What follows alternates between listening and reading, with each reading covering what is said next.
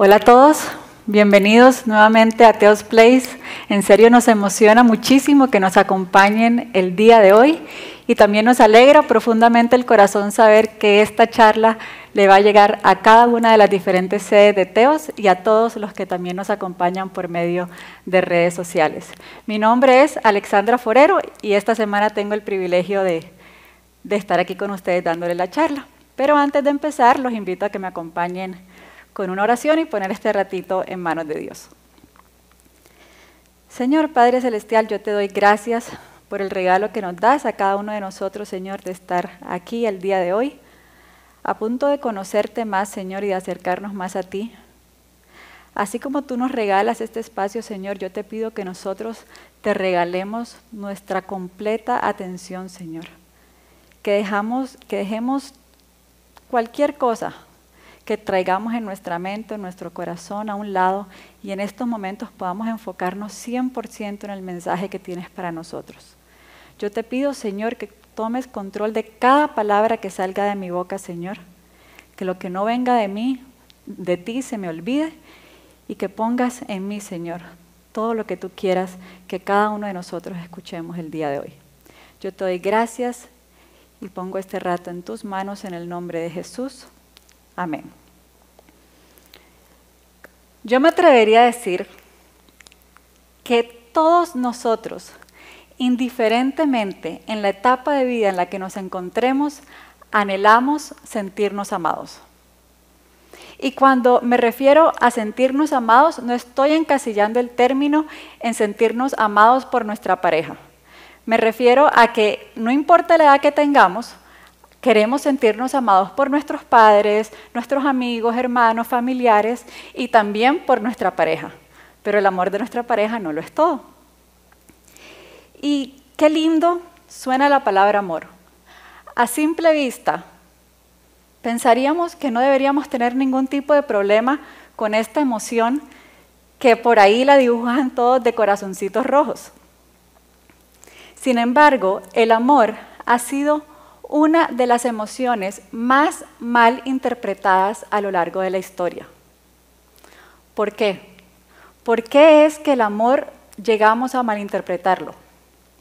Porque nos hemos atribuido la libertad de darle un significado a esta emoción basado en nuestros criterios y en las experiencias de vida que hayamos tenido. De repente convertimos esta emoción en algo completamente flexible en nombre del amor, tristemente, se ha justificado la agresión física, la agresión verbal, la agresión emocional en todo tipo de relaciones. En nombre del amor, personas han llegado a quitarse la vida y a quitársela a otros. En nombre del amor se ha cometido mucha maldad y mucha injusticia a lo largo de los años. Y es que la única manera de vivir esta emoción de la manera correcta es si con humildad reconocemos que debemos vivirlo bajo los principios de aquel que creó el amor y que es amor. Quiero que leamos lo que dice Primera de Juan 4:8. Primera de Juan 4:8. El que no ama no conoce a Dios porque Dios es amor. Dios es amor. Amor no es algo que Dios hace. Amor no es algo que Dios dice. Amor es lo que Dios es. Y cuando nos llenamos de, Dios, ¿qué pasa? Nos llenamos de amor. Y no de cualquier amor. No nos llenamos del amor del mundo, del amor de, de el concepto de amor que nos rodea ¿No nos llenamos del concepto de amor con el que crecimos en nuestras familias? Nos llenamos del amor perfecto, de un amor perfecto que la Biblia describe de una manera hermosa. Y es probable que este versículo que voy a compartir con ustedes ahorita lo hayamos escuchado en alguna ocasión, en matrimonios o de stickers de carro, en donde sea, pero probablemente lo hayamos escuchado. Y es 1 Corintios 13, del 4 al 7. Primera de Corintios 13 del 4 al 7. El amor es paciente, es bondadoso. El amor no es envidioso, ni jactancioso, ni orgulloso. No se comporta con rudeza, no es egoísta, no se enoja fácilmente, no guarda rencor. El amor no se deleita en la maldad, sino que se regocija en la verdad. Todo lo disculpa, todo lo cree, todo lo espera, todo lo soporta.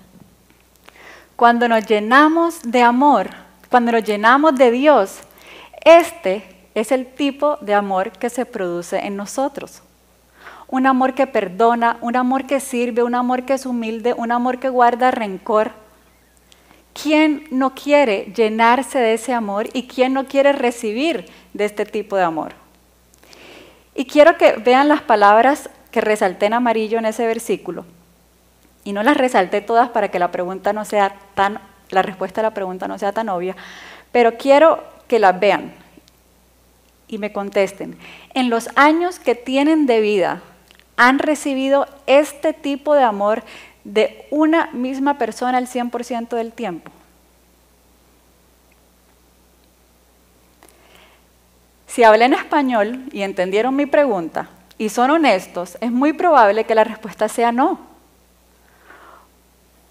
Porque por nuestras fuerzas no nos es posible dar este tipo de amor. Me acuerdo una vez viendo redes sociales que me encontré este meme que ven aquí. El amor de una mamá es infinito, ya la paciencia es otra cosa. Y cuando me topé este meme, me hizo mucha gracia, esa, risa como nerviosa, así me río yo cuando leo, veo esto cada vez que, que lo leo, porque yo tengo dos hijas, una de cuatro y una de dos años, que las amo literal con todo mi corazón, las amo con todas mis fuerzas. La paciencia es otra cosa. o sea, cuando ya son las seis de la tarde y ya uno está agotado del día y de repente que a mis dos, parece que a mis dos hijas le dieron dos shots de Red Bull, la paciencia es otra cosa. Y me hace gracia porque así somos. Así somos. Aún el amor de una madre no le llega al amor perfecto que Dios tiene por nosotros. Este amor es imposible que salga de forma natural de nosotros. No es posible. Este amor solo lo puede brindar Dios. Y lo materializó de forma perfecta en la persona de Jesús. Y quiero que leamos ahora Primera de Juan 4, del 9 al 10. Primera de Juan 4, del 9 al 10. Dios mostró su amor hacia nosotros al enviar a su Hijo único al mundo para que tengamos vida por Él. El amor consiste en esto, no en que nosotros hayamos amado a Dios, sino en que Él nos amó a nosotros y envió a su Hijo, para que ofreciéndose en sacrificio, nuestros pecados quedaran perdonados. En serio iba a tratar de resaltar las palabras claves de este versículo, pero este versículo es literal clave todo, así que se fue todo de amarillo. El amor no consiste en que nosotros hayamos amado a Dios. El amor consiste en que Él nos amó primero por medio de Jesús. Durante muchos años de mi vida me convencí a mí misma que yo amaba a Dios y que tenía una relación personal con Él.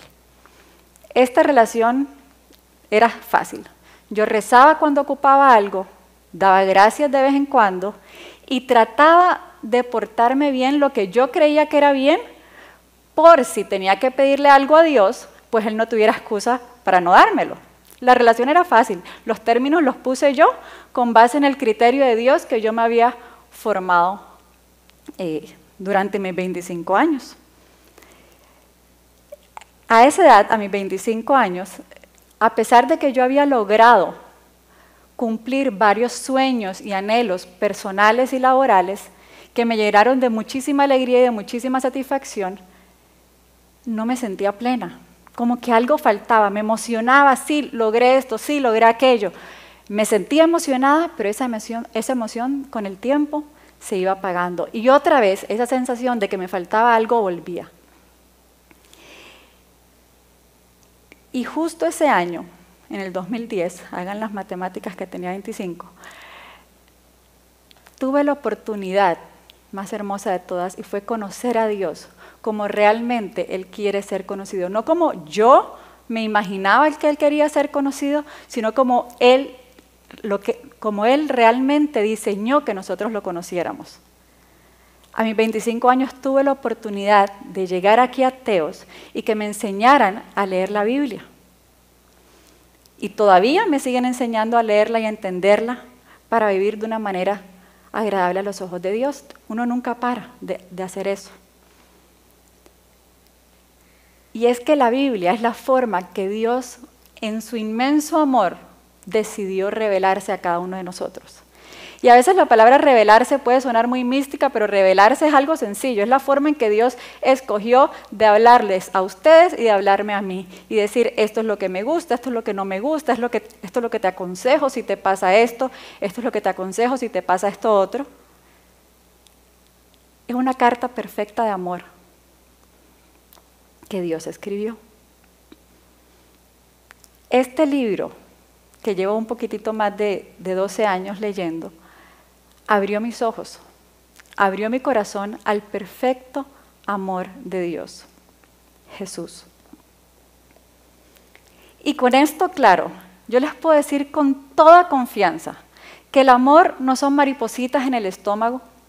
Amor no es lo que Hollywood o ahora Netflix nos trata de vender en sus, películas. Amor es lo que Dios hizo por ustedes y por mí en la persona de Jesús cuando murió en esa cruz. Y yo no sé ustedes, pero para mí la cruz no tuvo significado por muchísimos años. Yo sabía que Jesús había muerto en esa cruz, pero no entendía eso que, tiene que ver conmigo. ¿Qué tiene que ver conmigo que Jesús haya muerto en esa cruz? Y si aquí a alguno le pasa igual que a mí, les cuento que esa cruz es la muestra de amor más grande que podremos recibir en esta vida. Esa cruz significa que Jesús perdona nuestros pecados o errores pasados, presentes y futuros.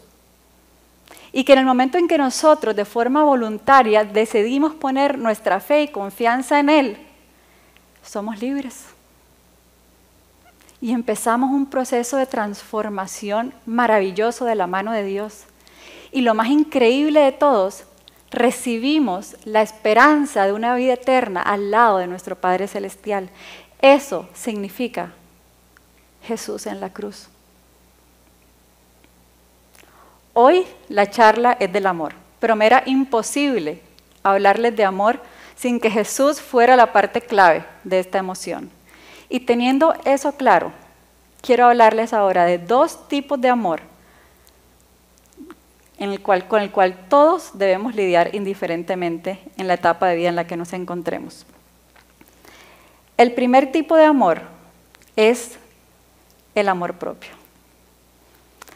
Qué difícil Qué difícil es amarnos en estos tiempos en donde las redes sociales nos bombardean constantemente con estándares muchísimas veces inalcanzables de cuerpos, vidas y trabajos perfectos. Qué difícil es amarnos en estos tiempos. Y es que cuando llenamos nuestra mente con toda esa información, le damos poder sobre nuestra vida y empezamos a compararnos con estándares incorrectos que no vienen de Dios. Dios quiere que aprendamos a vernos a través de los ojos de Jesús. ¿Cómo logramos vernos y amarnos a través de los ojos de Jesús? Aplastando todas las mentiras que vemos y escuchamos con la verdad de Dios que está en su palabra. Si nosotros no somos intencionales en bombardearnos de la palabra de Dios y llenar nuestras mentes y corazones con ella, las voces de nuestro alrededor e inclusive nuestra propia voz nos van a mentir. Y saben que lo grave no es que nos mientan. ¿Qué es lo grave? Que les creamos. Porque esas voces les vamos a creer cuando nos digan, te está dejando el tren, Te está dejando el tren para tener novio, te está dejando el tren para casarte, para tener un hijo, para tener dos hijos, para comprar casa, porque siempre nos está dejando el tren. No le quedamos nunca bien a nadie. Y le vamos a creer si no tenemos las herramientas suficientes para identificar que eso es una mentira. Le vamos a creer a esas voces que nos rodean cuando nos digan, tú no eres capaz de estudiar eso, tú no eres capaz de conseguir ese puesto de trabajo. Les vamos a creer cuando nos digan, estás pasada de peso o eres un saco de huesos. Y me salió un verso sin esfuerzo, ¿vieron? ¿Qué nivel? O cuando, lo digas, o cuando nos digan, hacer ejercicio tú, que te encanta tirarte a la cama, comer y ver tele. Jamás vas a lograrlo. Les vamos a creer. Les vamos a creer esas y muchas otras mentiras si no las bloqueamos con las verdades de Dios. Y en ese momento esas mentiras van a impedir que nosotros podamos vernos y amarnos a través de Jesús. Hace un rato les conté que yo tengo dos hijas que amo con todo mi corazón y yo las amo tanto que en serio me esfuerzo muchísimo para que ellas se sientan amadas, protegidas, valoradas. Y muchas veces fallo. No una, no dos, fallo muchas veces en eso.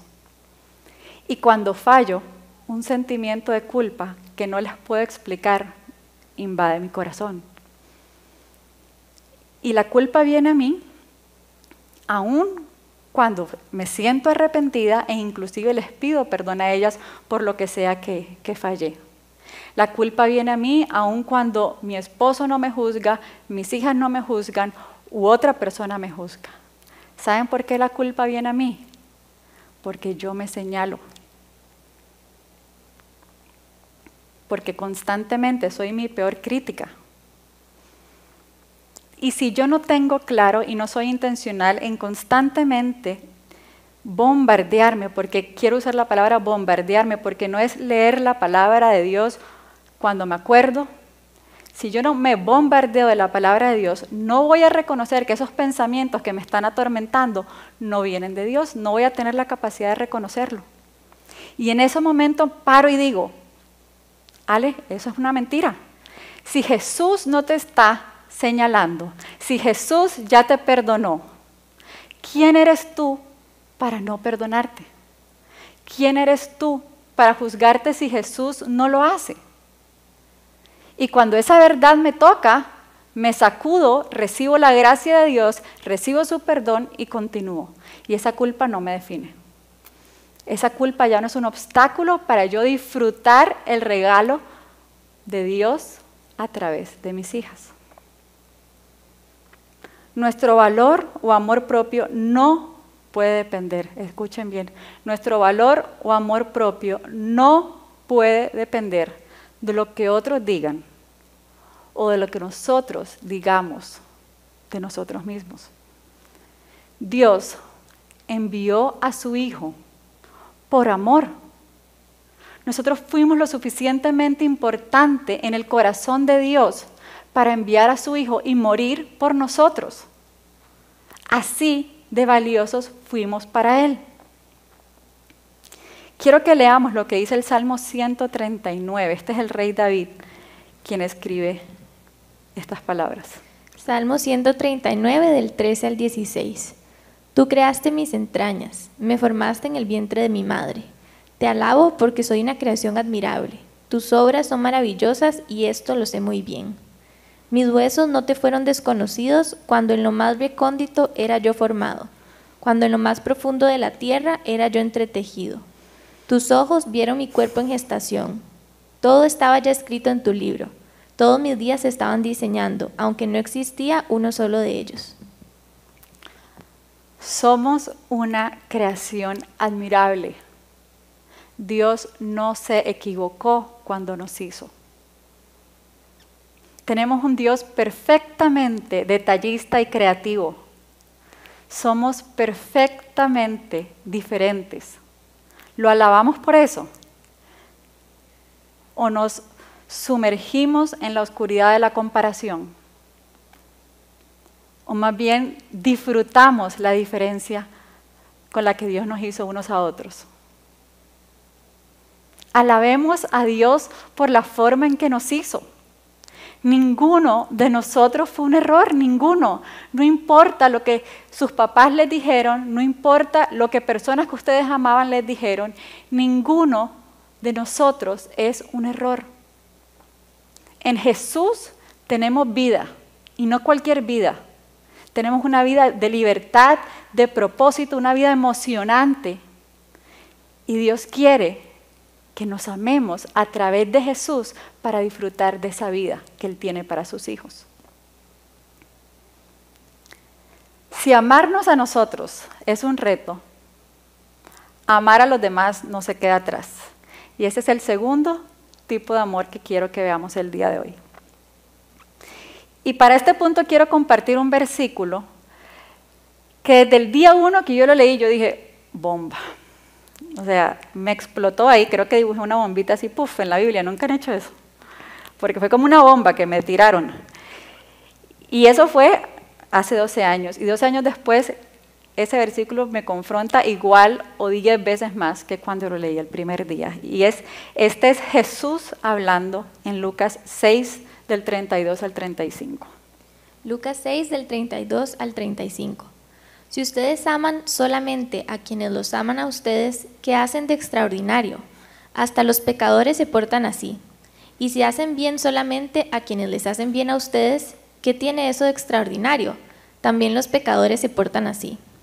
Y si dan prestado solo a aquellos de quienes piensan recibir algo, ¿qué hacen de extraordinario? También los pecadores se, prestan unos a otros, esperando recibir unos de otros. Ustedes deben amar a sus enemigos y hacer bien y dar prestado sin esperar nada a cambio. Así será grande su recompensa y ustedes serán hijos del Dios Altísimo, que es también bondadoso con los desagradecidos y los malos. Uf, no sé ustedes, pero cuánta sabiduría en un versículo.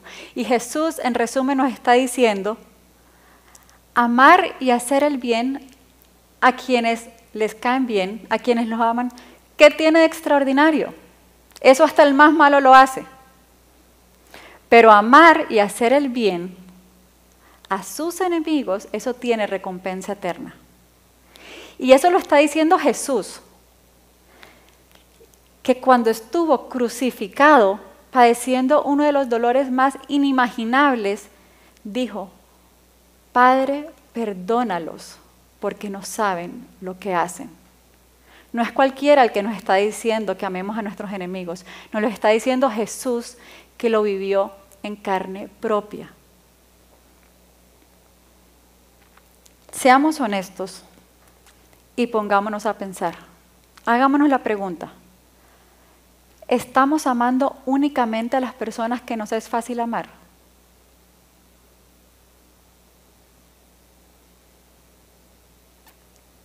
Así estamos amando hoy. Porque si nuestra respuesta es sí, eso no es lo que Dios nos pide. Amar a los demás también incluye amar a aquellos con los que no somos compatibles. Aquellas personas con las que no hacemos clic. Inclusive aquellas personas que nos han hecho algún tipo de daño. Y ustedes dirán, amar a esas personas. ¿Cómo? Quiero darle dos ideas de cómo amar a esas personas con las que no somos compatibles. La primera es perdonando. Perdonar aun cuando esa persona no se haya arrepentido de lo que nos hizo. Qué fuerte suena, ¿verdad? Perdonar aun cuando no haya arrepentimiento. Y ustedes dirán, ¿cómo? Jamás esa persona no merece que yo la perdone. Yo no tengo ganas de perdonarla. Y hay que empezar por ahí. Dios, no tengo ganas de perdonar a esta persona, me hizo mucho daño. Para mí no es posible, pero para ti sí lo es. Ayúdame a perdonarlo. Perdonar a otros nos libera de amargura y nos acerca al corazón de Dios. Perdonar a otros trae libertad. No estamos obligados a convertirnos en los mejores amigos de estas personas, pero sí estamos obligados a amarlos y a perdonarlos. ¿Por qué? Porque Dios nos amó y nos perdonó. Una segunda forma de amar a estas personas es guardando silencio. Si lo que va a salir de nuestra boca no va a edificar, no va a bendecir, no va a hacer bien a quien lo escucha, a veces es mejor quedarnos callados. Y es que nos atribuimos la libertad de destruir a personas con nuestras palabras solo porque piensan diferente a nosotros. Y peor aún, con las redes sociales al alcance de nuestras manos, destruimos masivamente. No tenemos la libertad de destruir a nadie con nuestras palabras. No podemos bendecir a Dios con esta boca y maldecir la creación de Dios con la misma boca. No podemos. Nos cae mal, no nos aguantamos, nos quedamos callados. A veces el silencio es la mayor muestra de amor que podemos dar. No destruyamos con nuestras palabras. He hablado de amar a las personas que tal vez nos es difícil amar, pero que no se nos olvide amar a esas personas que nos aman de vuelta. Amemos intencionalmente a esas personas que nos aman de vuelta y no los tomemos por sentado. Demos amor con actos de servicio. Demos amor estando presentes. Dejemos el celular a un lado y veamos a los ojos cuando nos hablan. Qué increíble que hemos llegado al punto de que ver a los ojos cuando otro nos habla es un regalo. A ese punto hemos llegado. A ese punto de desconexión humana hemos llegado. Poner atención ahora es una muestra de amor. Pues empecemos a amar de esa manera. Que cuando nuestros papás, nuestros hermanos, nuestros amigos nos hablen, veámoslos a los ojos y amémoslo de esa manera. Demos amor con palabras, con abrazos. Y sobre todas las cosas, demos amor compartiendo de Jesús. Es triste ver la desesperanza que hoy habita en el mundo en el que vivimos. Y si nosotros en nuestras manos tenemos la llave de la esperanza para esas personas, no nos la guardemos, por favor. Fácil no es, pero poner el amor de Jesús en práctica sin duda libera y trae propósito. Les dije al principio que Dios es amor.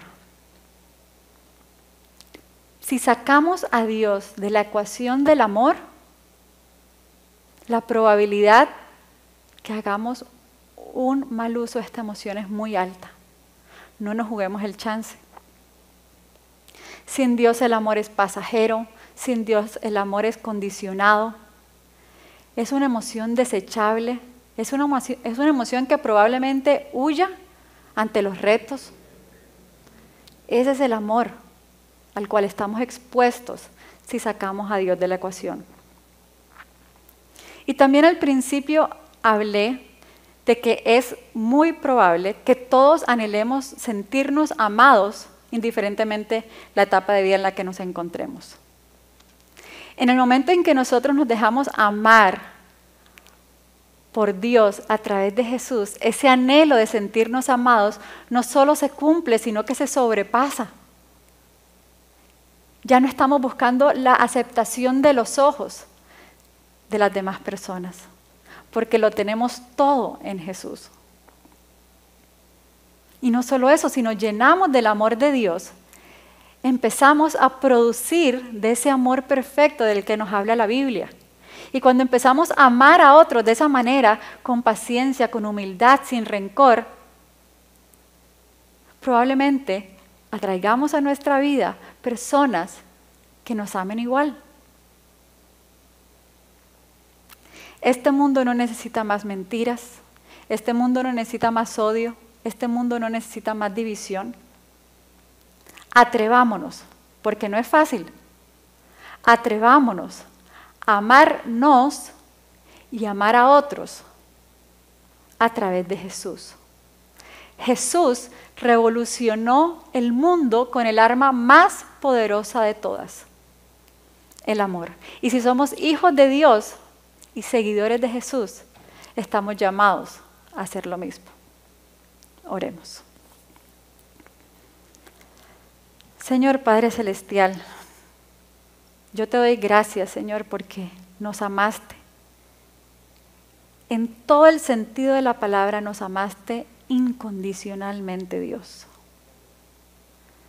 Yo te pido que nosotros con corazón humilde recibamos ese amor que tú nos has mostrado por medio de Jesús, Señor.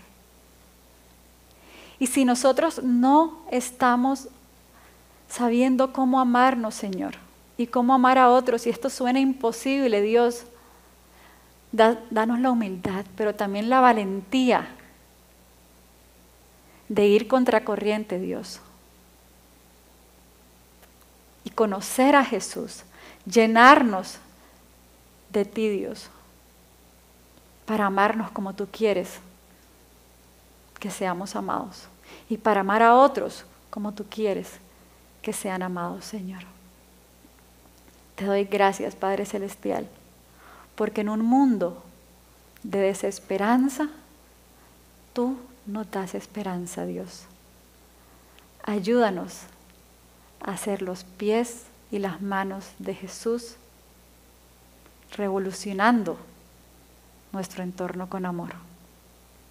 Te damos gracias, Señor, en el nombre de Jesús. Amén.